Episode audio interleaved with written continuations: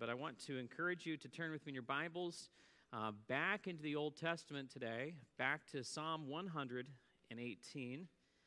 Psalm 118, and a Red Pew Bible, that's on pages uh, 614. In the Red Pew Bible, 614. Encourage you to open a Bible today. I'm, I'm going to be moving somewhat quickly through some of these Psalms. Uh, we're going to be looking at uh, Psalms 113 through 18. You can be thankful I'm not doing Psalm 119, uh, which is the longest psalm in the whole Bible, 176 verses. We're not doing that today, um, but I'm trying to capture some of the, the background to why it was so moving on the triumphal entry that people would start proclaiming, Blessed is he who comes in the name of the Lord, and the significance to us and our faith today. Um, have you noticed that uh, in our world that there is not very much public singing? Uh, I went to a hockey game uh, this winter, and uh, I, had rare opportunity to sit right on, just like right behind the glass. Never have I ever sat that close uh, at a hockey game in my entire life, except for you know maybe junior A hockey, where you know tickets were two bucks, you know, to go watch a game like that uh, in Nova Scotia. But I started singing the uh, Canadian national anthem because I knew it. And I, and I grew up singing it. And, and, and then when they, I thought, well, uh, why am I'm the only one singing? Okay, so we're going to shift gears, and then it's the U.S. national anthem.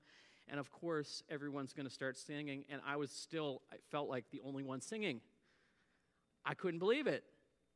And uh, I, I just, it made me realize that there's not a lot of public singing in our society anymore. Um, I was quite surprised by that, but I know that we have, we witness music all around us. You know, where there's a music almost in the background of life everywhere you go. You know, we critique it, we watch other people being performed, we put it on repeat, we consume it, and then we move on to a new sound very quickly. But even if no one is singing, we are listening we're listening to the songs that are being sung. And sometimes we hit repeat because that song captures something that we're, we can identify, that we're, we're feeling internally. Uh, a few years ago, uh, there was a lady who sang on America's, excuse me, Britain's Got Talent. And uh, she got up on the stage and she didn't look too impressive, like wasn't sure what was going to be brought to the table. And yet, she blew everyone away by singing Les Mis. Her name was Susan Boyle. Does anyone remember this lady? She was a phenomenon for a couple of years. It was like this greatest underdog story, and it just kind of, you know, listen to Les and that song, I Dreamed a Dream, and all of a sudden you're just like, ah, you want to start singing, you know? People identify, I think, with the underdog. Maybe uh, you've, you've, you know, the tune in Rocky Balboa, you know, starts coming on, you know, he starts running and, you know, you get the underdog theme going, you know. Songs, though, that truly last give us hope and we identify with it. And the best songs help us to identify with someone who has overcome incredible odds and triumphed. Because I think it speaks to something that in our own world and in the fallenness of the world that we experience, we hunger and we long to experience triumph. We know instinctively that this is not how it ought to be, and so songs like that move us. I mean, even our national anthem, Francis Scott Keys wrote that song, 1812. There were bombs hitting Fort uh, McHenry. And in the early dawn's light, while the bombs were bursting, what was still there? Our flag was still there. And that moves people. It's an underdog song.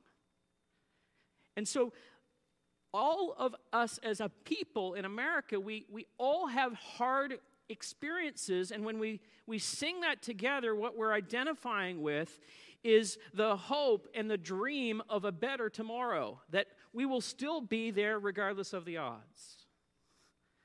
Those, those songs move us. Psalm 118 is just one of those songs that recounts the struggle of Israel to be a free nation. It was a song that a thousand voices started singing as they saw that donkey crest the hill and coming up over the rise and approaching Jerusalem. They could not yet they could not help but cry out, "Blessed is he who comes in the name of the Lord." The word blessed is remarkable, not so much for how it connects Jesus to his own preaching ministry. He, he talked about the blessings of in his Beatitudes and in the Sermon on the Mount, but there is just a remarkable tie in because he was the beloved Son. He was the one who came in the name of the Lord. Uh, he was the representation of the Heavenly Father, and he came to offer a relationship with God through himself. It's a remarkable irony, though, too, because the same voices that shouted, Blessed is he who came in the name of the Lord, is, were the ones who were shouting, Crucify him. Crucify him. You know, there's nothing new under the sun. We can switch tunes very quickly, can't we? We can go from one song to another very quickly. But yet, story in song can be a vehicle by which we we embrace another story and make it our own story. And I believe that the Psalms collection, the few that we're going to look at this morning, draw us, invite us to embrace a story of hope, of longing, and make it our own through the person of Jesus Christ. He embodied the story of Israel in his own person and we can come to the Father through him. And so I want to emphasize this morning the importance of making the story of the cross our triumph song. Making the story of the cross our triumph song. So we have to do a little bit of background this morning so that you can see how when we get to Psalm 18, 118 that this would be a moving pitch a moving sound to the people who were singing that day. And so, Psalm 118 is the culmination of a group of psalms that were sung during the Passover feast. They were called the Egyptian Hallel. Now, you may know the term hallelujah, right? It simply means praise the Lord. It's the English form of the Hebrew word for praise, praise be. And you connect the word luya to it, and you've got praise to the Lord. And so these Psalms had a nickname of praise, and they're centered around uh, an Egyptian theme. Now, there is also these Psalms, uh, Psalm 113 all the way through 118 are these Egyptian Hallels. And then in the middle here is uh, Psalm 119, which I, I said we're not going to discuss today. Uh, but then 120 through 135 are called the Great Hallels. These are the ones that uh, would be sung going up towards Jerusalem. But Psalm 113 to 118 were sung at Passover, they were sung at Yom Kippur. They were sung at the Feast of the Tabernacles. They were sung at the Feast of Dedication. They were sung four times a year. Kind of like uh, how we, we, we, can, we can identify Christian culture by Christmas carols, right? Christmas carols are sung for a month straight, it seems, right? Between Thanksgiving and Christmas and they become a repertoire of something that we can identify. And when we're out and about and we hear these tunes, instantly they come back to us. That's a very similar way of thinking about these songs because they were sung so frequently in the life of Israel's worship, people would just instantly start singing them, like some of us can just start to quote uh, Christmas carols. Now, these are called Egyptian because they bring to memory two periods of bondage, two periods of bondage in Israel's story the bondage of Egypt and the second time of bondage in which they were captive to Babylon. And the songs describe the journey of someone whose state improves. It, it starts very weak and then moves towards a state of flourishing. And it's because of an association with the name of the Lord. How do you associate with the name of the Lord? How do you associate with God if no one has ever seen him? How would you describe God to even say, Well, I, I, I am connected to him? You would, you know, if you have a picture of your parents in your head and someone you're trying to describe your parents to a friend and say, You'll know my father when he comes because, well, he is balding, he is a little short, um, he's got a little bit of gray in his beard, and he's got this laugh that you could identify. And so you go, you describe some of these elements, but you've not yet really explained his person and his character. How will we know who this, this God is that, that we ought to associate with in order that we may have the blessings that he offers? Well, the Hallel, if you turn in your Bibles to number 113, I want you to see a connection here, please. Psalm 113, we see in verse 2 and 3. Blessed be the name of the Lord from this time forth and forevermore. From the rising of the sun to its setting, the name of the Lord is to be praised. At the end of Psalm 118, there is a compliment, but yet there's an addition of these words. In Psalm 118, verse 26, it's these addition blessed is he who comes in the name of the Lord. And this is intentional addition from what had started this group of songs because we want to know a little bit about the name of the Lord. We want to know about his character. But how are we going to know? Well, we have to know it through the one who comes in the name of the Lord as a representative someone who represents the name of the Lord to us so that we can understand who he is. And so God chose to reveal his character through relationship with a nation called Israel. God chose to reveal his nature gradually over time with, with Israel. And there's a metaphor that's used throughout scriptures describing Israel as a bride, as a, a spouse. But the bride in the bride's description is not it's not on Glamour magazine. Okay? It's not it's not like the, the newest bride, you know, go to the newest bridal show. You're not going to see Israel there because Israel looks really tattered Israel looks barren, she's prone to slavery, she's spiritually blind, she's, ha- she's basically dead.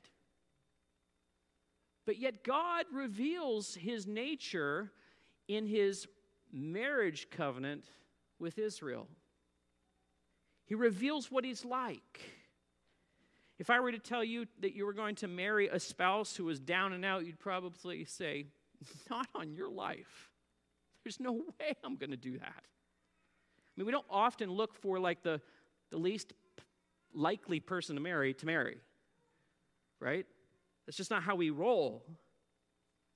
But this is the story that reveals the tender compassion, the, the underdog, the, the one who, who the, prince who loved the lowly peasant brought this one up out of place of ruin and set her on a rock and a pedestal in a prime location.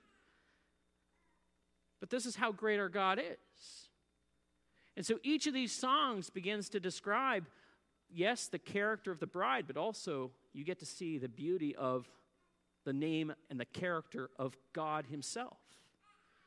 So, Psalm 113, I'm going to move quickly through these uh, first five songs very quickly. Psalm 113, this, this psalm talks about the character of the Lord raising up a barren woman. And it's reflected in the story of Israel. And so let's just read some of these verses. Verse 4 The Lord is high above all nations, and his glory above the heavens. Who is like the Lord our God, who is seated on high? Boy, that's a really good question. What is he like? He looks far down on the heavens and the earth.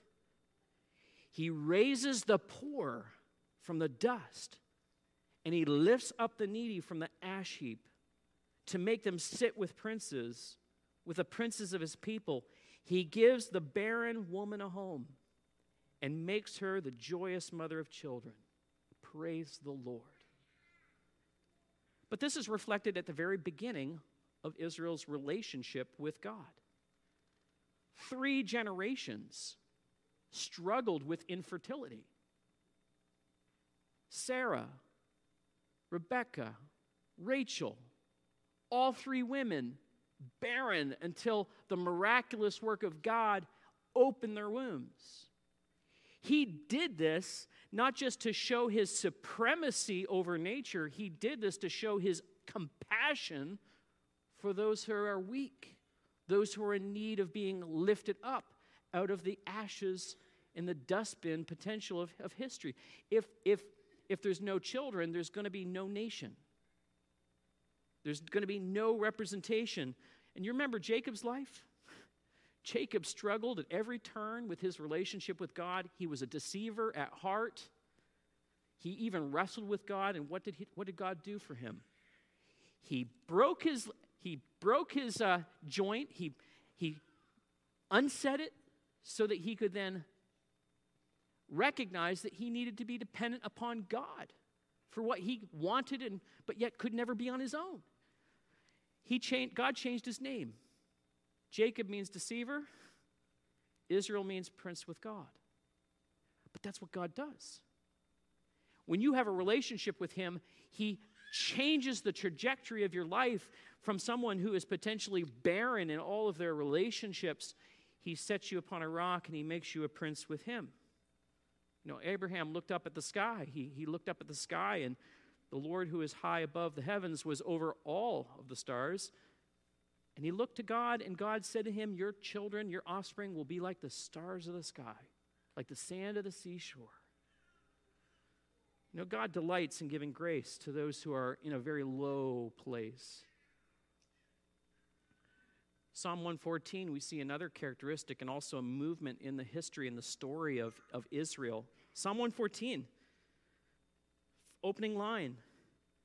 We see a picture of the barren but yet now fruitful bride is enslaved. When Israel went out from Egypt, the house of Jacob from a people of a strange language, Judah became his sanctuary, and Israel his dominion. The sea looked and fled, and Jordan turned back, and the mountains skipped like rams, the hills like lambs. What ails you, O sea, that you flee? O Jordan, that you turn back? O mountains, that you skip like rams? O hills, like lambs? Tremble, O Lord, at the presence of the Lord, at the presence of God of Jacob, who turns the rock into a pool of water and flint into a spring of water. The psalm begins with the ongoing saga of, of Leah and Rachel's children being enslaved in Egypt, coming out of slavery with a mighty hand. The sea looks at its maker, the sea looks at its maker, it draws back, Jordan dries up. Sinai shakes and trembles. Rocks become water for the bride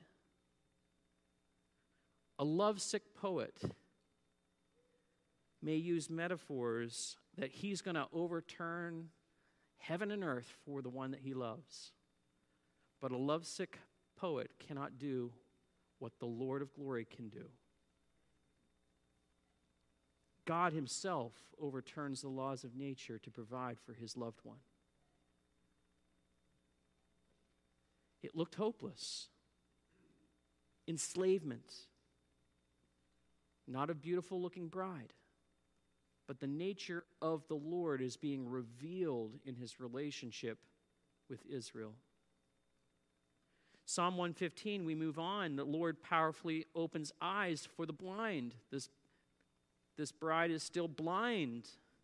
Let's read verses 4 through 8. Actually, verse 2, we could start there. It says, Why should the nations say, Where is their God?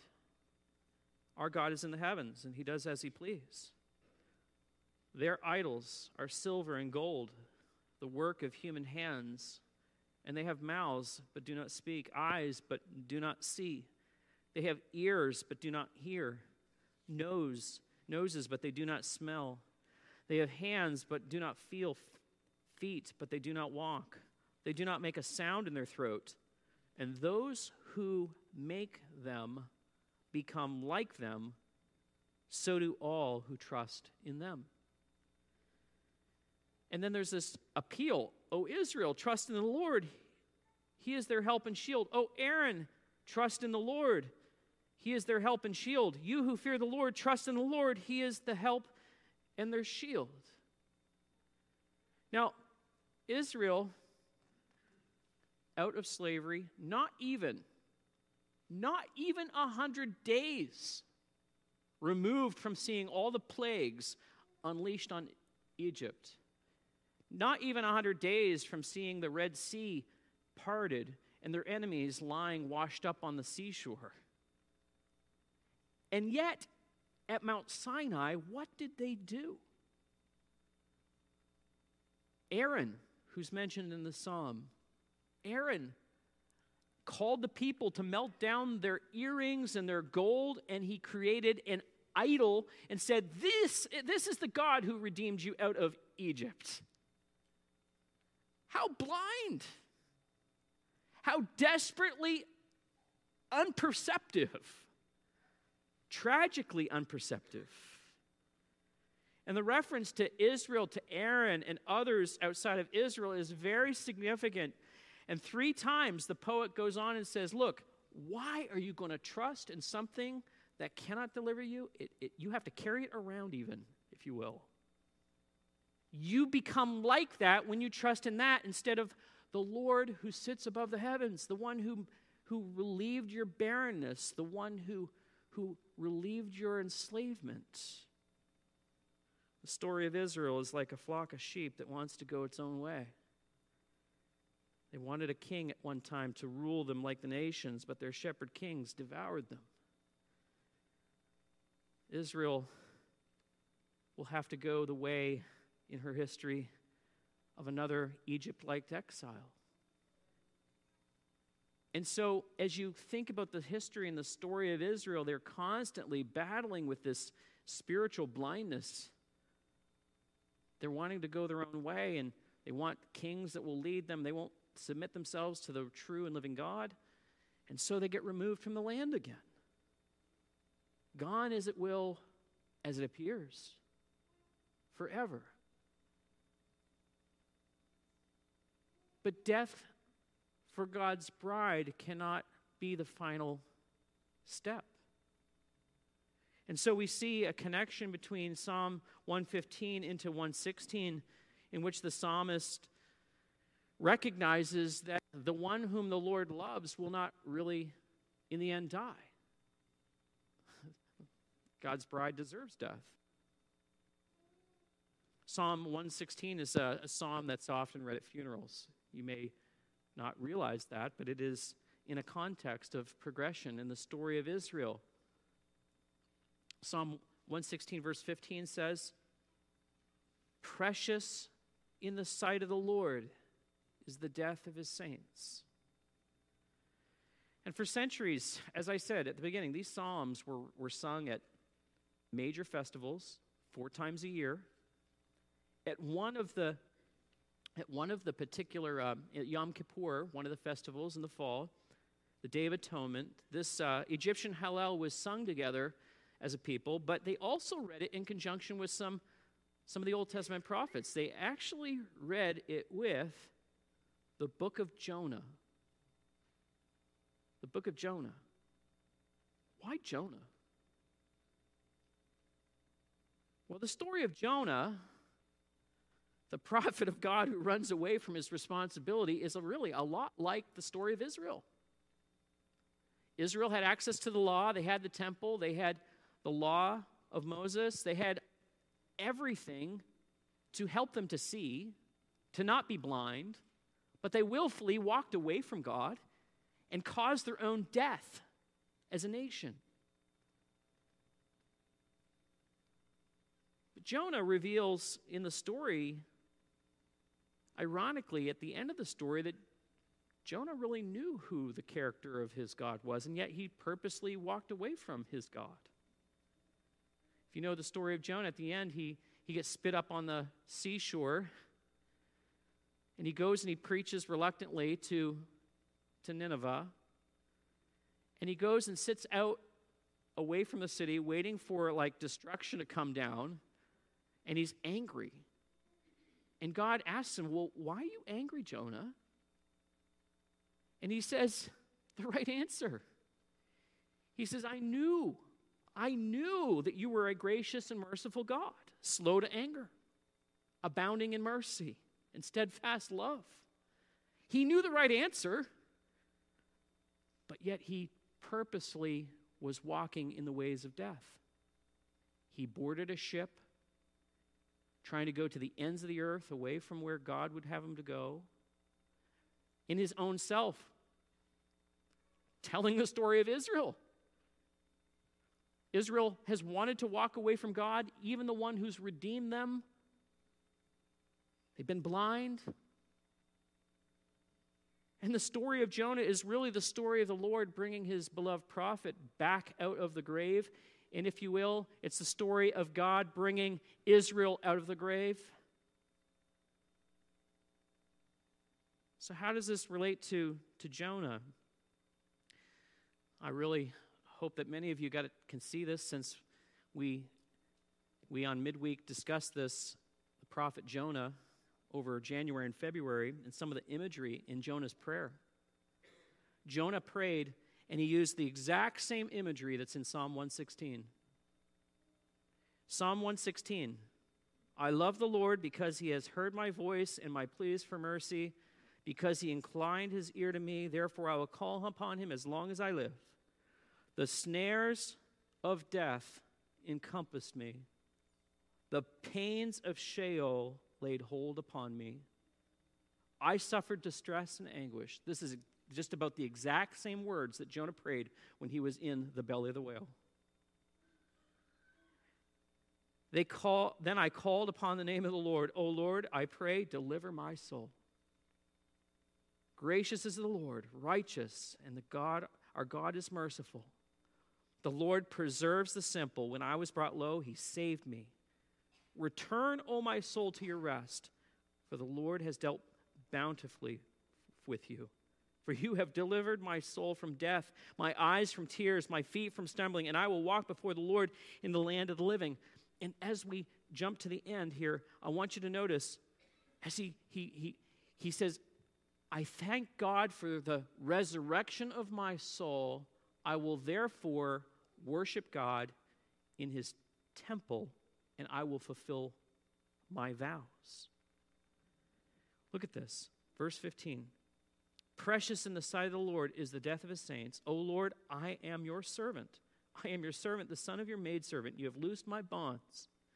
I will offer to you the sacrifice of thanksgiving and call upon the name of the Lord. I will pay my vows to the Lord in the presence of all his people, in the courts of the house of the Lord in your midst. O Jerusalem, praise the Lord.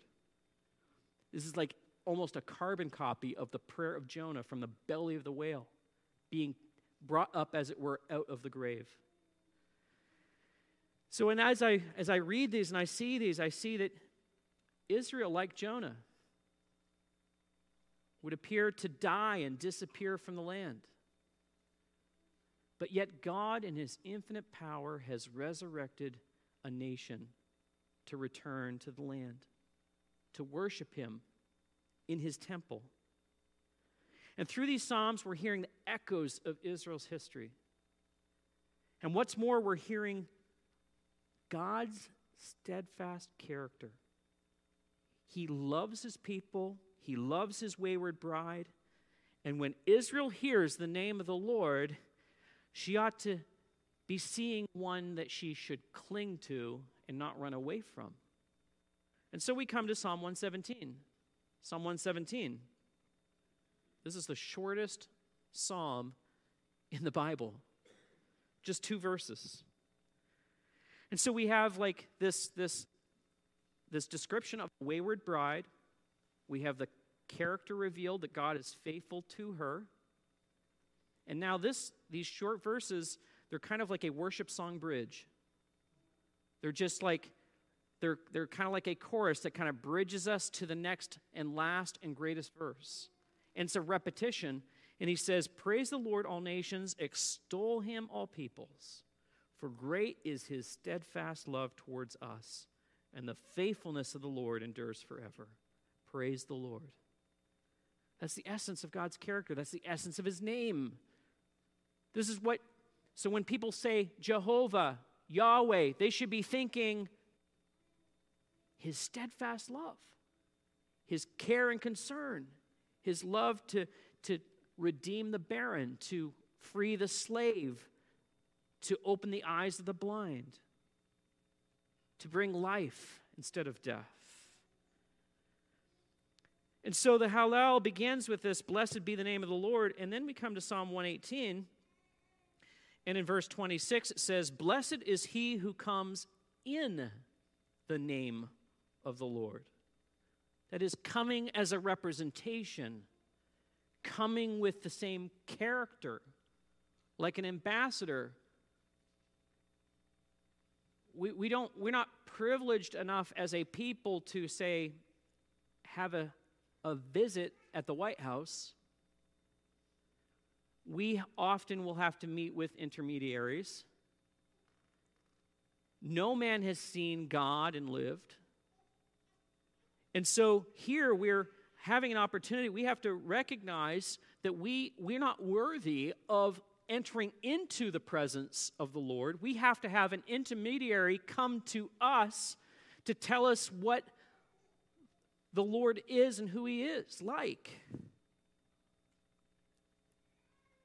And to take the name of the Lord as your own, you actually have to recognize who you are. The only kind of bride that God marries and takes to his person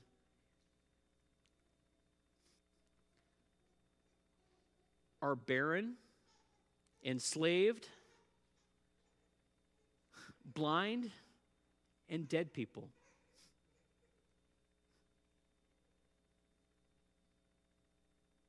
That's the only kind of person that can actually enter into his presence. But wait a second, didn't you just say that we couldn't enter into his presence?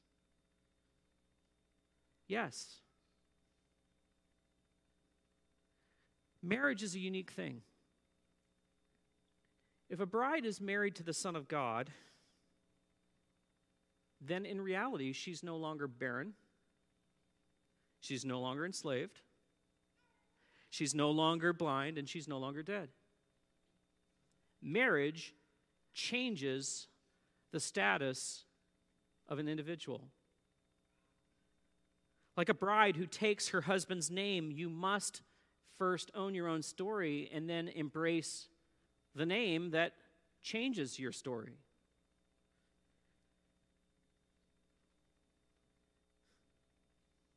To hold on to your own name and not embrace another name is, is prideful. Because what you do when you, you say, Well, I, I, can, I can actually stand in his presence, I can stand at the altar with God, and, and I can keep my own name, what you're saying is that your own name has equivalence of worth. But is that true? Jacob couldn't stand in the presence of God with his old name. he had to have his name changed because his character was deceiver. He had to be changed and, it, and take on the name of, of God and become prince with God. Now, is your name, which is based upon your own character, when everyone hears your name, they associate something with it, for better or for worse, when people hear the name John Banks, they associate some things about it, and it might hurt. I might not like to hear what people associate with that name. But can I actually think that my own name is of sufficient weight with that of the Lord that it could be on the same register? No way. And so Psalm 118 begins to show us the importance of taking on a different name, a name that's not yours, a name that comes to you by somebody else. And it comes in a very strange, mysterious way. It actually comes through death itself. It comes through, as I've already interposed, the idea of the cross. And the cross itself is a triumph that frees us to be able to stand in the presence of God, to be at the altar and to be able to take upon myself the name of the Lord. How does that occur? Well, in Psalm 118, we find the words that are sung by the crowds who are holding the palm branches. They were laying down their garments for Jesus, and the donkey was going over top of those, those garments, and he approached the gates of Jerusalem. This is the start of the triumph song. And there are several voices that start singing this song, Psalm 118.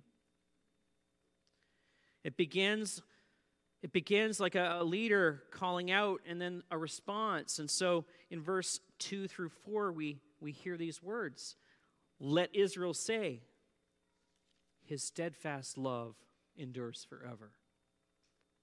Let the house of Aaron say, His steadfast love endures forever. Let those who fear the Lord say, His steadfast love endures forever. You have to be able to say it, you have to be able to articulate and know the character of your God. No one can say, well, you know, I, am coming in the name of the Lord. I can tell you what he's like if you can't really tell others what he's like. You have to know who he is. It's the start of the triumph song, and then it it kind of is a collective congregational song, and then, and then it turns personal in verse 5 to verse 13 and 16. He says, Out of my distress I called upon the Lord, and the Lord answered me and set me free. I was pushed hard so that I was falling, but the Lord helped me. Verse 13 I shall not die but I shall live and recount the deeds of the Lord. The Lord had disciplined me severely, but he has not given me over to death. This is a very personal story. Yes, it's the story of Israel, but as people are singing this, they're starting to realize you know what? If God has been merciful to us as a nation, then he has been merciful to me. I am standing here because God has been gracious to me. You think about it, no nation in history of the world has died like Israel has died. I know we see their flag down at the United Nations. Okay, we, we, so it's hard for us sometimes to realize that as a nation, they ceased to exist physically as a unified group in the land of Israel twice in their history. Israel was like a stone that the builder had rejected and said, We're throwing this away. It's not useful for the construction of this world. And Israel was tossed aside twice. And yet, in Psalm 118, verse 22, we see these words The stone that the builders rejected has become the cornerstone. This is the Lord's doing. It is marvelous in our eyes. This is the day that the Lord has made. Let us rejoice and be glad in it. Going back to my analogy about the husband, the husband, in this case, allowed himself to be rejected so that his bride might be saved. He did not allow his honor that he required to, to be such that he could not humble himself and allow himself to be beaten, to be broken, to provide salvation for his bride. The Lord, in his character, he is a faithful husband to an unfaithful bride. God is gracious to the barren, to the enslaved, to the blind, and that's the story of Jesus. Now, we can read this now with eyes filled with an understanding of who it's referring to. But this was a mystery for ages as to the identity of who this person would be. Jesus was willing to take upon himself the barrenness, the enslavement. He lived a sinless life with no hope of any offspring. He, he, he, he, he was a single man his whole life. In that sense, he, he was barren, if you will. He was bound for sins that were not his own. He was bound to a cross. He was blindfolded. He was struck. And just like Jonah, he passed through death for three days and three nights. Jesus became worthless because of his deep love for his bride. He became the stone that was rejected. He took upon himself that which Israel herself deserved, and also that which we, by implication, the whole world deserve. You know, Jesus' last publicly recorded words are recorded in John 12, and Jesus said this. He said in John 12 44, He said, Whosoever believes in me believes not in me, but in him who sent me. And whoever sees me sees him who sent me. I have come into the world as light, so that whoever believes in me may not remain in darkness.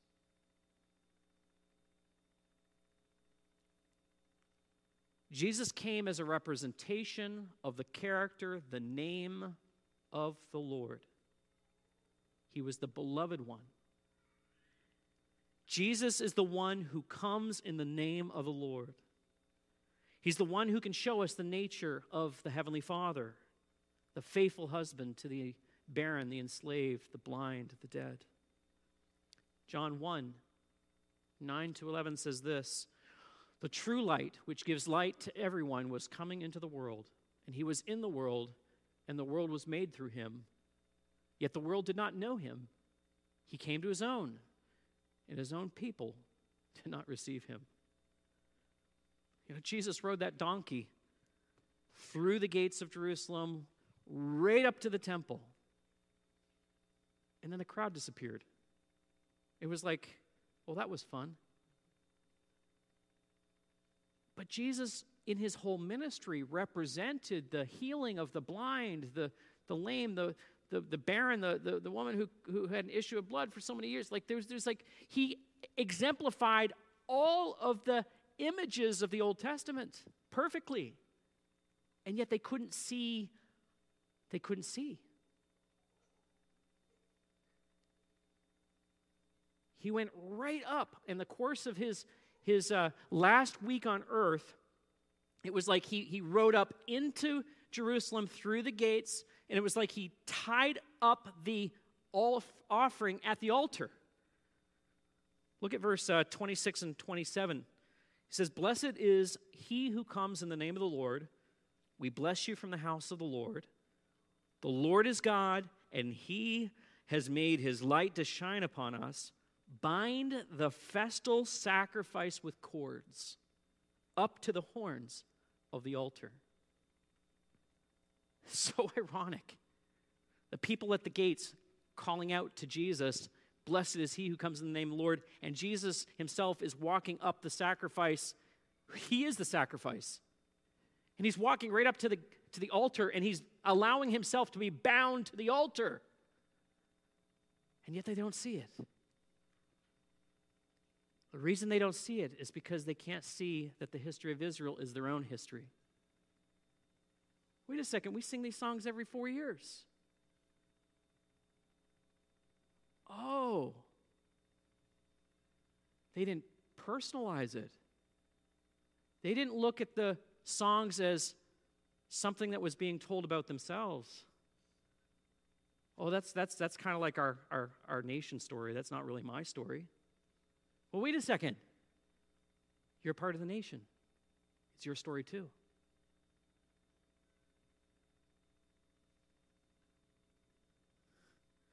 The Egyptian Hallels finish with a request to open the gates of righteousness in verse 19. The one who is personally realizing that the Lord has been redemptive in their life. Verse 19 says, Open to me the gates of righteousness, that I may enter through them and give thanks to the Lord. This is the gate of the Lord. The righteous shall enter through it. I thank you that you have answered me and have become my salvation. You know, if you've been singing Psalm 118 since you were knee high to a grasshopper, you would be singing about the gates of righteousness and going into the gate. The gates of righteousness would come to your mind when Jesus, in his sermon, would say, Strive to enter the gate, the narrow gate. Wide is the road that leads to destruction, but narrow is the gate that leads to life. Jesus in his ministry also personified the gate. He said, I am the way, the truth, and the life. No man comes to the Father except through me. You have to come to the Father through me. I'm the gate, I'm the sacrifice. I'm the blessed one who comes in the name of the Lord.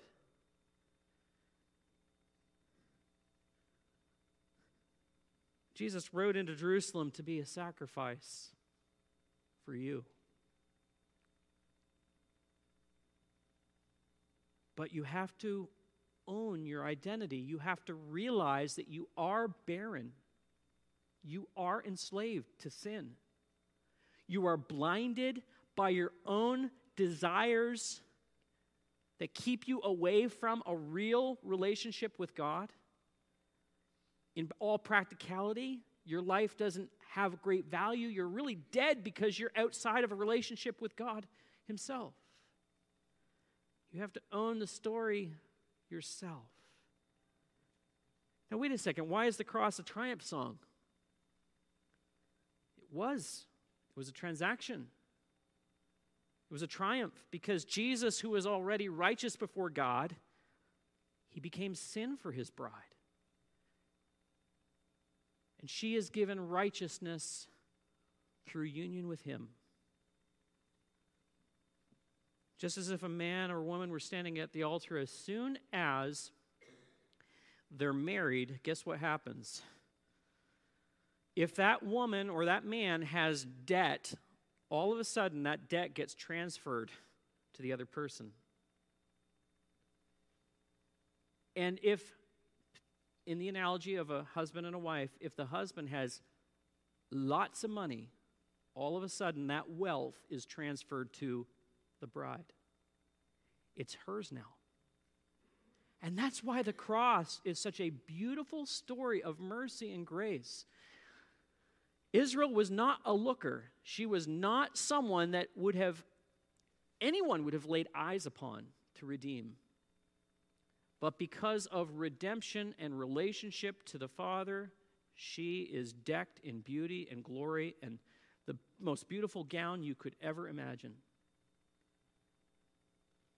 And that's how the cross becomes a triumph song because it's a trade. I don't have anything to offer. Christ has everything to give me. It's of his righteousness that we receive. So, how do we use the, the cross as our triumph song?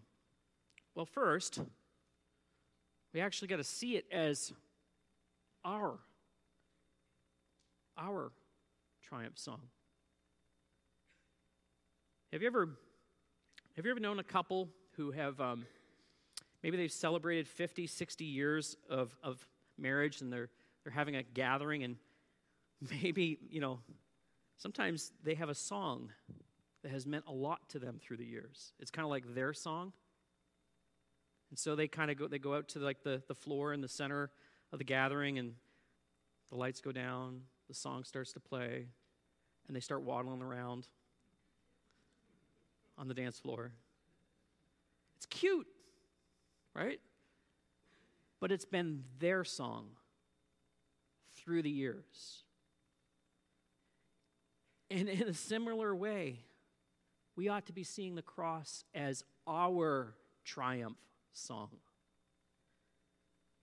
You look back on your own human experience and you need to, you know, you recognize every time, I don't deserve this relationship with God.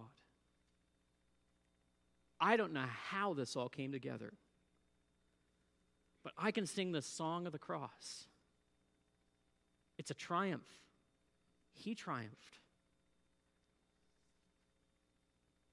Have you personally come to look at the cross and see the love of God for you? Do you look at the cross, though, maybe, and look away in horror and say, ugh, that's, that's weird? Or maybe you say, I'm not really that bad. Yeah, but it's your sins that were the cause of the wounds in Jesus' hands. Do you look deeply at those wounds and recognize the beauty of those wounds? Because they speak great things for you. They offer you life, they offer you um, freedom, they offer you a lack of barrenness. You, you, you have real life now because of it. Well, it may be that you're stunted in your view because you've never made the song of the cross your own. John 3 16 to 17.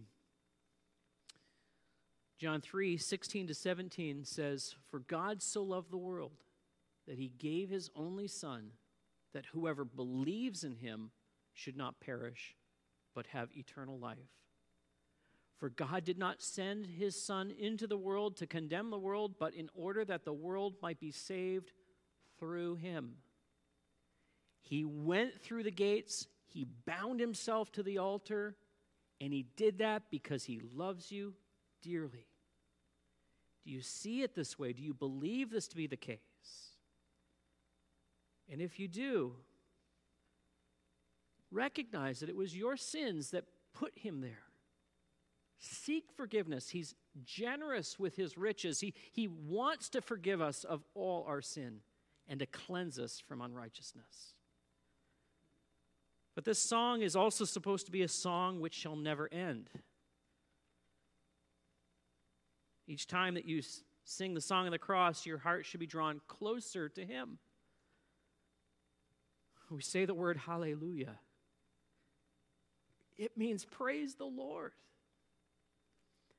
From the heart, do we say praise the Lord when we see the cross, when we sing the old rugged cross, or Oh, to see the dawn or, or, or another song. Are we in our hearts praising the Lord?